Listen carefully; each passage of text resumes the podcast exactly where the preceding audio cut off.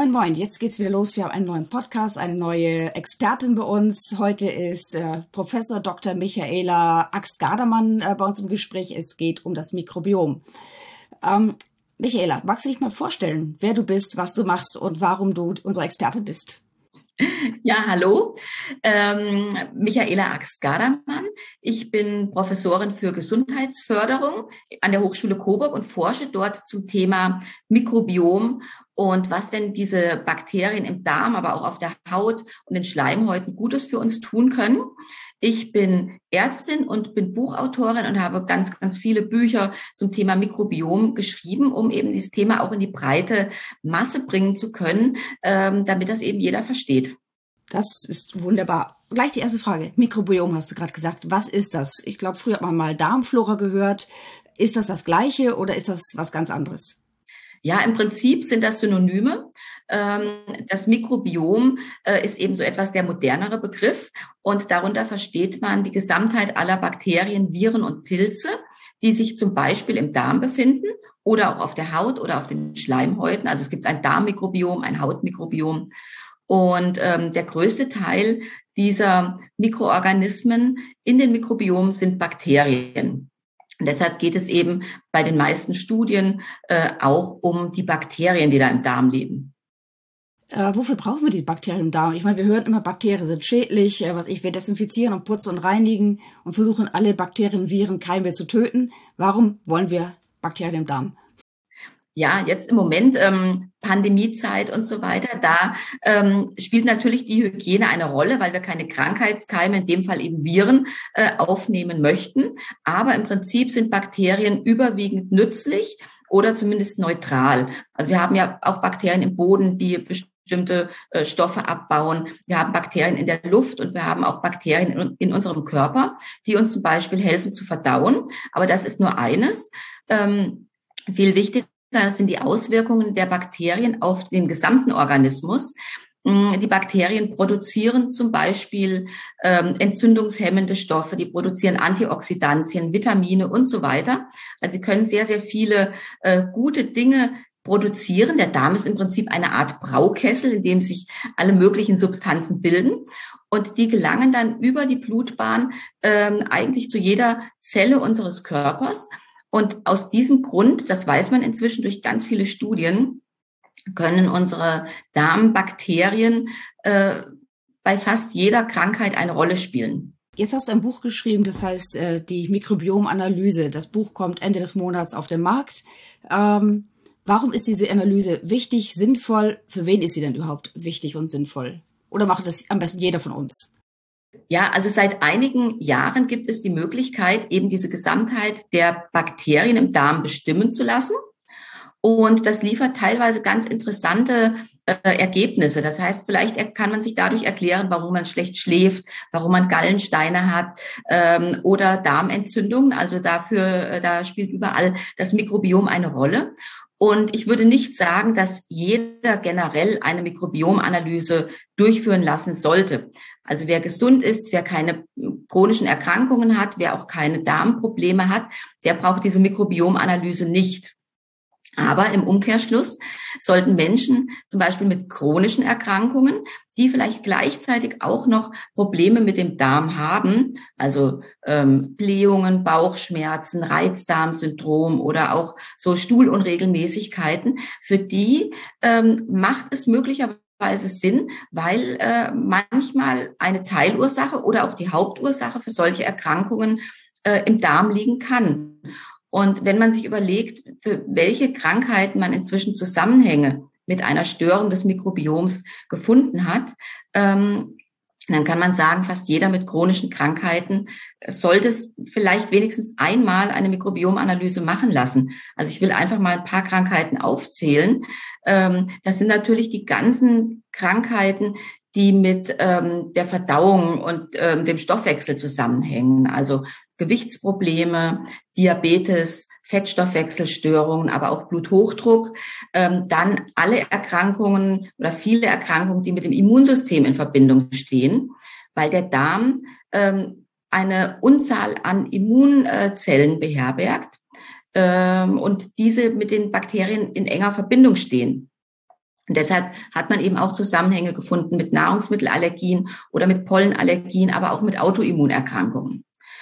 Und sehr spannend ist natürlich die Verbindung zwischen Darm und Gehirn. Ähm, da gibt es mehrere Verbindungen über Botenstoffe, über Nervenverbindungen.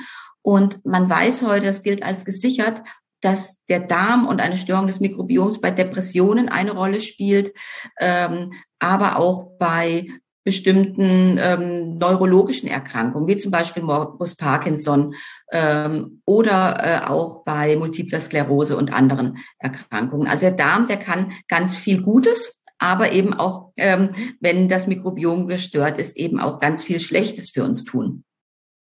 Und äh, was ist da jetzt Ursache und was ist Wirkung? Also mal, äh, ist der Darm die Ursache der Probleme oder ist es nur das Symptom der Probleme?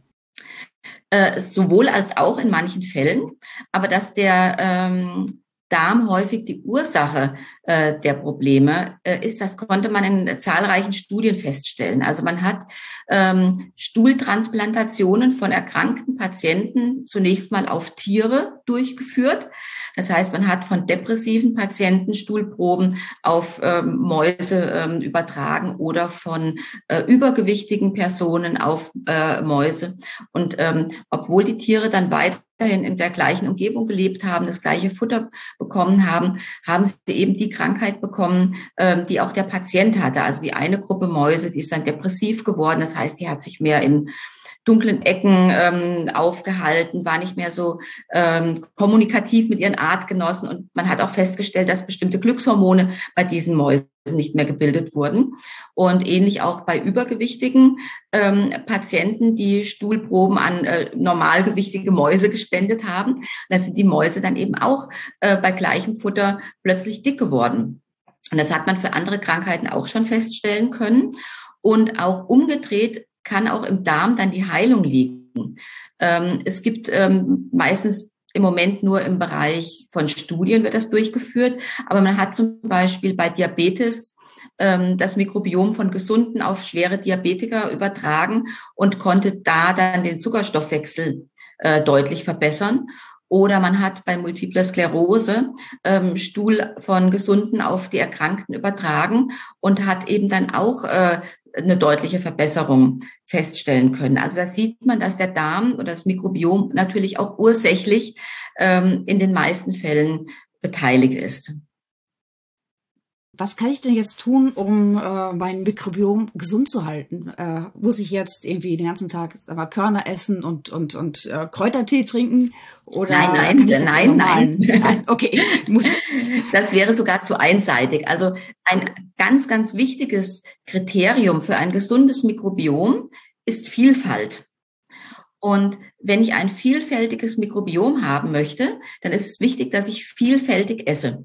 Also jede Form einer einseitigen Ernährung äh, führt auch zu einem eher einseitigen Mikrobiom. Zum Beispiel Low-Carb-Ernährung schadet dem Mikrobiom ähm, sehr deutlich und nachweislich, weil äh, unsere Bakterien vor allem komplexe Kohlenhydrate benötigen, um sich zu entwickeln oder auch eine sehr fleischreiche Ernährung, aber sicher auch eine ganz, ganz extreme ähm, ja, Keto-Diät oder äh, vegane Ernährung und so weiter. Also wir brauchen äh, unterschiedliche Stoffe in unserer Nahrung und die bekomme ich am besten mit einer vielfältigen Ernährung. Und ganz wichtig ähm, für das Mikrobiom sind eben präbiotische Ballaststoffe. Das sind Ballaststoffe, die unser Verdauungsenzym nicht aufknacken kann. Die gelangen dann in den Dickdarm, da sitzen die Bakterien und werden dort von denen verarbeitet. Und diese präbiotischen Ballaststoffe, die findet man in ganz vielen Nahrungsmitteln, zum Beispiel in allen Zwiebeln und Lauchgemüsen, in Hülsenfrüchten, äh, Spargel, Haferflocken, Cranberries, ähm, dann aber auch in so eher exotischeren Sachen wie Schwarzwurzel, Pastinaken, Topinambur, solche Sachen, die sind eigentlich auch nicht schlecht, Haferflocken. Ähm, dann äh, kann ich Bakterien zuführen, wenn ich meinem Mikrobiom etwas Gutes tun möchte, über fermentierte Milchprodukte, also Joghurt, Kefir, so etwas. Oder eben auch in Form von Nahrungsergänzungsmitteln mit probiotischen Bakterien. Das funktioniert natürlich ähm, besonders gut, weil ich da genau weiß, welche Bakterien sind enthalten und ich die auch entsprechend hochdosiert zuführen kann. Und ähm, insgesamt ähm, muss ich bei einer darmgesunden Ernährung eigentlich auf nichts verzichten, alles in Maßen und gut gemischt. Und für unser Mikrobiom sind auch Dinge wie zum Beispiel Kaffee, grüner Tee, dunkle Schokolade, Rotwein, ähm, alle Beeren äh, und so weiter. Also durchaus leckere Sachen, ähm, sehr sinnvoll. Und ähm, das hört sich nicht nach einer einseitigen Ernährung an oder langweiligen. Äh, wie anfällig ist unser Mikrobiom? Äh, was ich, wenn ich jetzt mal sage, okay, eine Woche lang äh, sündige ich komplett und esse halt Fastfood, trinke vielleicht mach mal zu viel Alkohol, äh, ist dann das schon gestört oder Nein, das macht, bewusst? Nein, das macht nichts. Also unser Mikrobiom ist sogar relativ stabil. Die meisten Menschen haben ja auch ein relativ stabiles Ernährungsverhalten. Das heißt, wenn man so mal sich den ähm, Speiseplan anschaut, dann wiederholen sich bestimmte Gerichte in regelmäßigen Abständen bei den meisten, denke ich.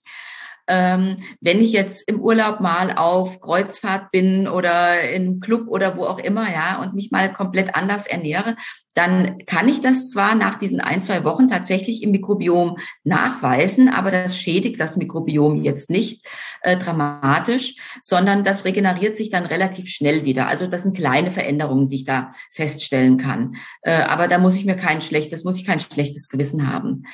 Ähm, eher langfristige Ernährungsumstellungen, die können eben sowohl Gutes als auch Schlechtes bewirken. Es ist natürlich auch umgekehrt dreht. Ja, wenn ich mich zwei Wochen nur, wenn ich mich zwei Wochen gesund ernähre, merke ich auch, dass das Mikrobiom sich in Richtung besser verändert. Aber es ist dann natürlich auch noch nicht stabil. Ja, das heißt, man braucht ein bisschen länger, um das Mikrobiom richtig zu verändern und auch nachhaltig zu verändern. Ja, man braucht ein bisschen länger, aber man muss auch nicht ähm, viele Ernährungsprogramme, die sagen, ja, du darfst dieses nicht, du darfst jenes nicht. Äh, ich würde sagen, für eine darmgesunde Ernährung kann man alles essen. Man darf auch mal äh, die Pizza essen, den Hamburger, die Currywurst, ja, ähm, eben nicht jeden Tag, ja, dazwischen eben auch mal Gemüse, Obst, äh, Mandeln, Nüsse, solche Dinge mit in den Speiseplan einbauen. Ähm, oder auch eben Zwiebeln und Lauch und sowas, was ich eben jetzt in Fertiggerichten in der Regel nicht finde. Ähm, aber ähm, dem Mikrobiom schadet es nicht, wenn ab und zu mal auch ein Fastfood gegessen wird. Jetzt gibt es sowas wie Darmreinigung, Fasten oder auch eine Darmreinigung, wenn man zum Beispiel zur Darmspiegelung geht. Ab 50 wird ja empfohlen, mal Darmspiegelung machen zu lassen und da wird ja der Darm komplett, komplett geleert kann ich etwas tun, damit mein Darm dann wieder so mal, äh, so mal, dass ein vernünftiges, gutes Mikrobiom aufgebaut wird? Oder äh, lasse ich es einfach laufen, esse normal und hoffe das Beste? Oder was mache ich da? Ja, also die, der einzige Grund, weshalb ich eine Darmreinigung durchführen sollte, ist eben tatsächlich die Darmspiegelung. Das ist eine wichtige Untersuchung. Ich möchte alle aufrufen, das auch dann regelmäßig ab einem gewissen Alter durchführen zu lassen. Ähm, anschließend ist es wichtig, dass ich nützliche, gesunde Bakterien zuführe, aber auch ganz, ganz viele präbiotische Ballaststoffe, um die Bakterien schnell wieder ähm, zu vermehren, die Vielfalt wieder herzustellen, also das Mikrobiom wieder gesund zu machen. Alle anderen Formen der Darmreinigung würde ich komplett ablehnen. Also man reinigt ja auch den Darm vor Fastenkuren. Das ist meiner Meinung nach eine völlig veraltete Vorstellung von dem, was im Darm ähm, so passiert. Ja, der Darm ist kein Abflussrohr, was immer mal durchgespült werden muss, sondern der Darm ist ein Ökosystem, äh, das gepflegt werden sollte. Und ähm, wenn ich ähm, den Amazonas brandrode, dann ist das vergleichbar wie mit einer Darmreinigung, um den Darm gesünder zu machen. Weder der Amazonas noch der Darm sind nach solchen Eingriffen gesünder und vielfältiger, ähm, sondern es geht eben gerade, gehen wichtige Bakterien beziehungsweise wichtige Pflanzen verloren. Und da sollte ich tatsächlich Abstand von nehmen. Jetzt gibt's ja auch Darmbakterien zum Beispiel für schöne Haut. Du hast ein Buch geschrieben über Darmbakterien und Haut. Oder es gibt auch äh, die Kombination aus Darmbakterien und, und Abnehmen oder Zunehmen. Aber wie findet man die richtigen Bakterien? Wie finde ich heraus, äh, ob mir die fehlen? Kann ich auch die Bakterien zu mir nehmen, die, sag mal, meine Akne entfernen oder die dafür sorgen, dass ich fünf Kilo runterkriege? Ja, ähm, das geht tatsächlich, aber ich muss eben wissen, welche, ähm, welche Bakterien ich für welchen Zweck brauche. Ähm, da habe ich auch in meinem Buch verschiedene Tabellen, also auch in, in anderen Büchern Tabellen, äh, dass man eben einfach auch sieht, ähm, gegen Allergien, da hat, haben in Studien diese und jene Bakterien geholfen oder bei ähm, diesen Magenproblemen oder Darmproblemen, da sind diese Bakterien, andere Bakterien vielleicht nützlicher. Ähm, prinzipiell ist natürlich in dem Fall eine Mikrobiomanalyse durchaus hilfreich, ähm, weil ich dann halt tatsächlich sehe, ah, mir fehlen diese Bakterien, da muss ich Ballaststoffe nehmen, mir fehlen diese Bakterien, die kann ich direkt zuführen, da kann ich das gezielter machen. Wenn ich aber sage, ich möchte jetzt das Geld nicht ausgeben, mir geht's eigentlich ganz gut oder ich habe eine Darmspiegelung gerade hinter mir und möchte was für mein Mikrobiom tun, dann würde ich empfehlen, neben der gesunden Ernährung ein Präparat für vielleicht drei Monate zu nehmen, das hochdosiert ist, also so 20 Milliarden Bakterien enthält, möglichst viele unterschiedliche Bakterienstämme und auch ganz wichtig präbiotische Ballaststoffe. Und das findet man in der Regel nur in Pulverpräparate. Viele bevorzugen ja Kapselpräparate. Aber ich brauche diese präbiotischen Ballaststoffe im mehreren Gramm Bereich, also zwischen fünf und zehn, auch gern 15 Gramm dieser präbiotischen Ballaststoffe. Und in eine Kapsel, in einer Kapsel ist meistens ein halbes Gramm enthalten. Das heißt, da wird zwar mit geworben, ja, hier sind Präbiotika drin, aber die Kapseln, denen fehlt einfach das Füllvolumen, um wirklich ausreichend präbiotische Ballaststoffe mit reinzunehmen. Und natürlich ist die Einnahme von Kapselpräparaten viel, viel bequemer. Wenn ich Kapselpräparate nehmen möchte, sollte ich parallel noch ein, ein Pulver mir kaufen mit äh, Unterschied, es gibt ja unterschiedliche Präbiotika, ähm, mit, äh, wo mich eben diese präbiotischen Ballaststoffe zuführen kann.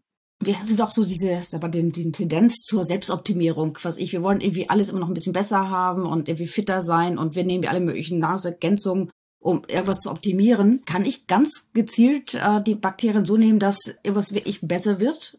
Also nicht nur die Linie oder die, die Haut oder so, sondern äh, gibt es auch was zur, keine Ahnung, Gedächtnissteigerung oder was auch immer? Also es gibt tatsächlich Bakterien, die sich besonders auf die Psyche zum Beispiel auswirken, die äh, zum Beispiel ähm, mehr Schlafhormone nachts dann produzieren, also dass ich einfach tagsüber mehr Glückshormone produziere und nachts mehr Schlafhormone. Das ist der gleiche Ausgangsstoff.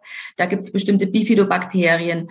Ähm, es gibt andere Bakterien, die ähm, zum Beispiel für die Haut ganz wichtig sind. Es gibt zum Beispiel eine koreanische Studie, die haben festgestellt, äh, drei Monate Lactobacillus plantarum, dann war die Feuchtigkeitsversorgung der Haut besser und ähm, die Faltentiefe war messbar äh, weniger geworden.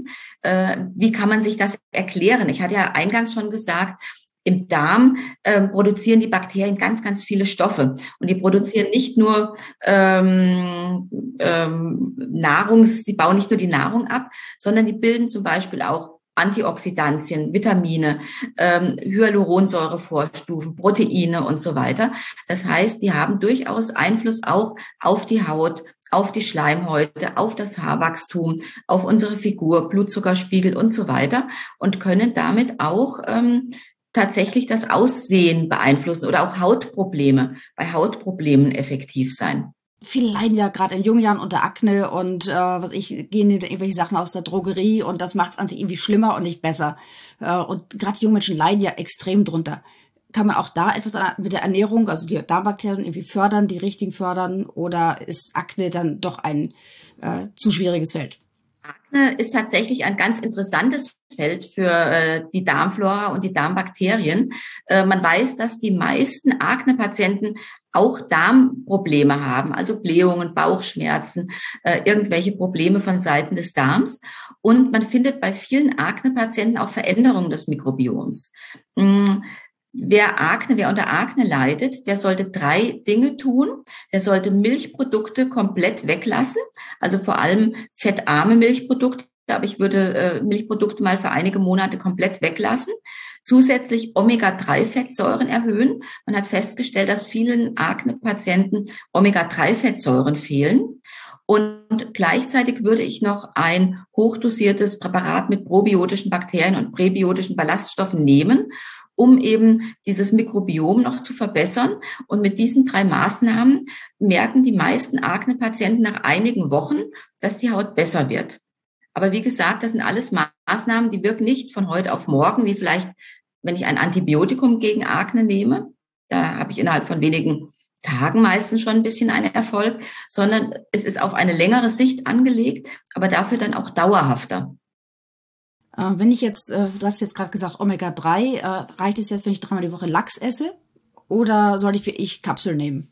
Wenn ich wirklich zweimal pro Woche Lachs esse ähm, und da auch nicht nur ähm, ein paar Stücke in, in der Nudelsoße oder sowas, sondern durchaus ein Stück äh, Lachs und vielleicht auch noch sowas wie Rapsöl oder Leinöl in der Küche verwende, dann bin ich eigentlich ganz gut damit versorgt. Wenn ich aber das nicht tue, dann äh, kann ich auch zusätzlich gerade bei Akne-Patienten Omega-3-Fettsäuren nochmal zusätzlich nehmen kann ich mir auch Nachteile erkaufen, wenn ich mir zum Beispiel ein, ein Bakterium nehme für was ich, dafür, dass ich was schlanker werde. Kann ich mir damit auch Nachteile erkaufen oder äh, hat jedes Bakterium eigentlich nur positive Effekte? Also wenn ich einfach in die Apotheke gehe und mir irgendein Präparat hole, ähm, kann es zum Beispiel sein, dass ich überhaupt nichts merke. Ähm, das passiert häufig, wenn, wenn ich nur eine Packung kaufe, die vielleicht zwei Wochen hält. Ähm, da kann ich noch nicht viel erwarten. Also es ist eher langfristig gesehen. Wenn ich ähm, mir ein Präparat hole, was zum Beispiel Lactobacillus acidophilus enthält, dann kann es sein, dass ich nicht abnehme, sondern zunehme. Ähm, weil das eben ein Bakterium äh, ist, was zum Beispiel äh, Kohlenhydrate besonders gut auswerten kann.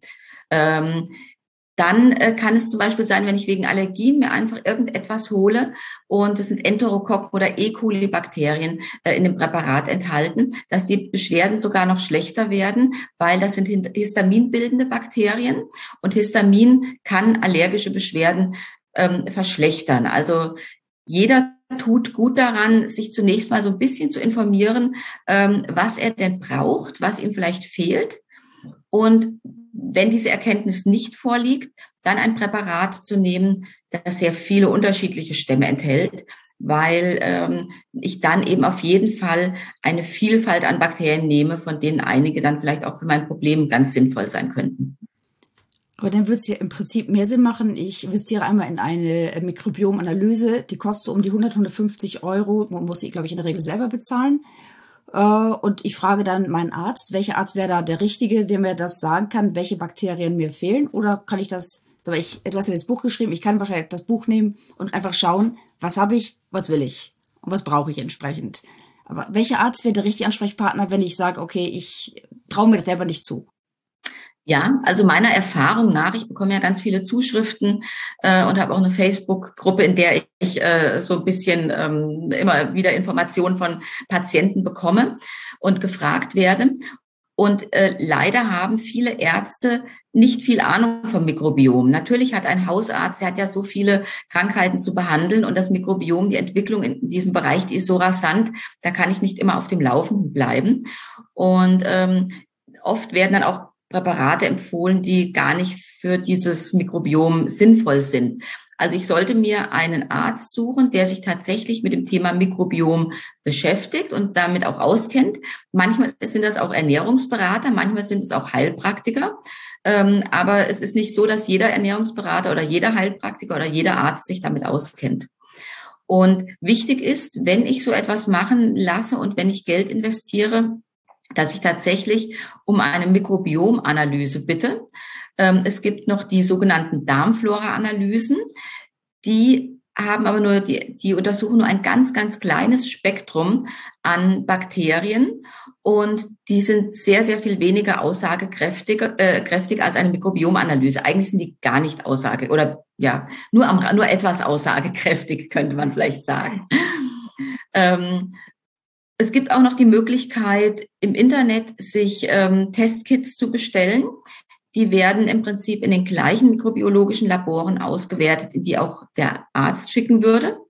Und ähm, die Ergebnisse sind häufig, nicht immer, aber häufig ähm, für Laien verständlicher. Eben, das heißt, ich kaufe mir dein Buch, äh, mache so eine oder lass so eine Mikrobiomanalyse machen, auch gerne online. Und dann kann ich eigentlich schon selbst ziemlich genau sehen, welche Bakterien fehlen, welche ich ergänzen kann oder welche ich einfach nur ein bisschen füttern muss, war ganz einfach gesagt. Genau, in der Analyse sieht man ja, welche Bakterien sind im roten Bereich und welche im grünen. Meistens wird das schön grafisch auch dargestellt.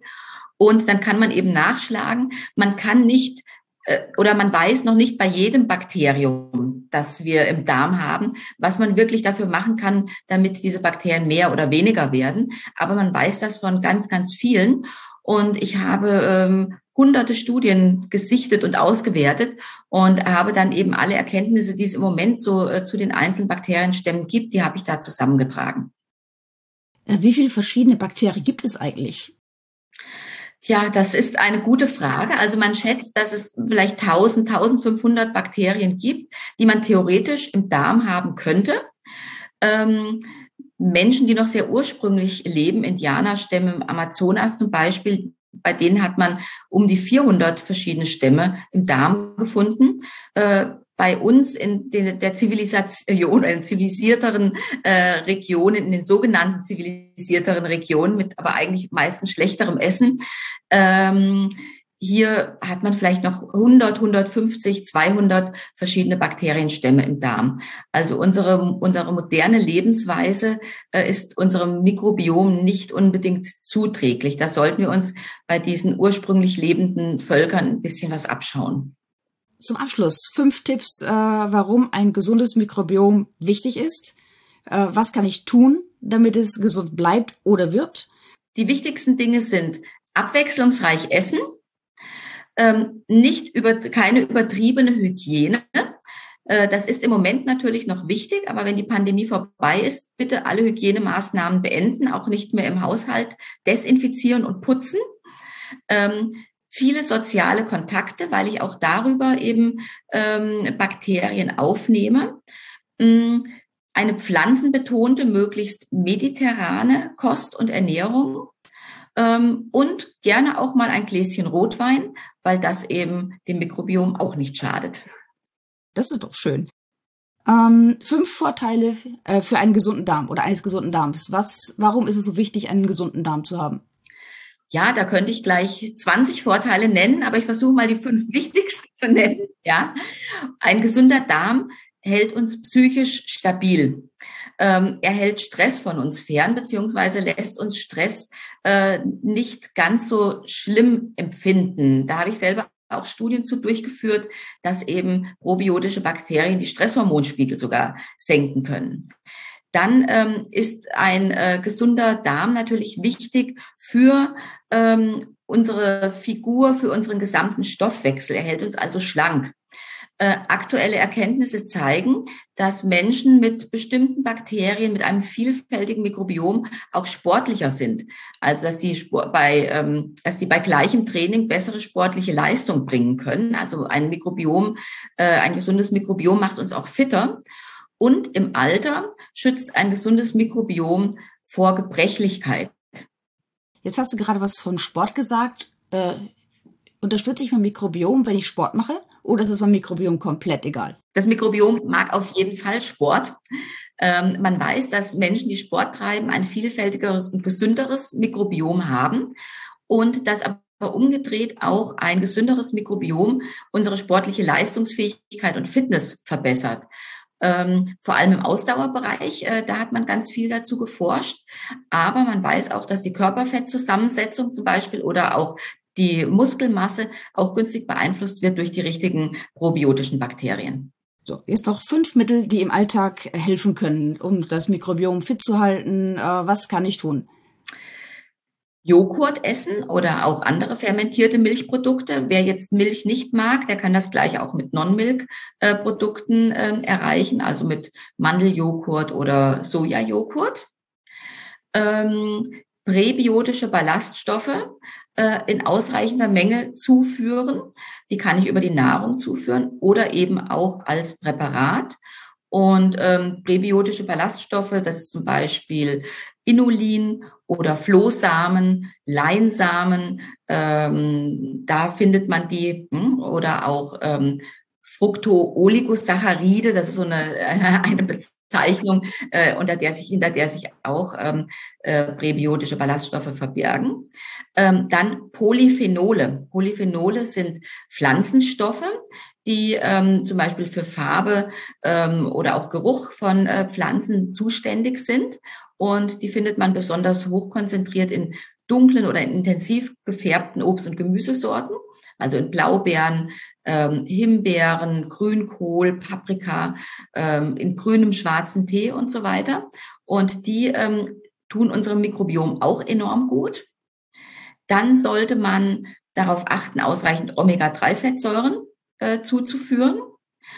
Und ähm, ja, es gibt noch mehrere Möglichkeiten, aber Vitamin D ist auch sehr wichtig für ein gesundes Mikrobiom. Im Sommer ähm, sollte es kein Problem sein, wenn ich jeden Tag mal im Freien mich aufhalte, aber eben im Winter, so ab Oktober, sollte ich darauf achten, ausreichend Vitamin D äh, zuzuführen, um eben auch das Mikrobiom zu stabilisieren. Das wären 4000 Einheiten pro Tag oder wie viel nehme ich da mindestens?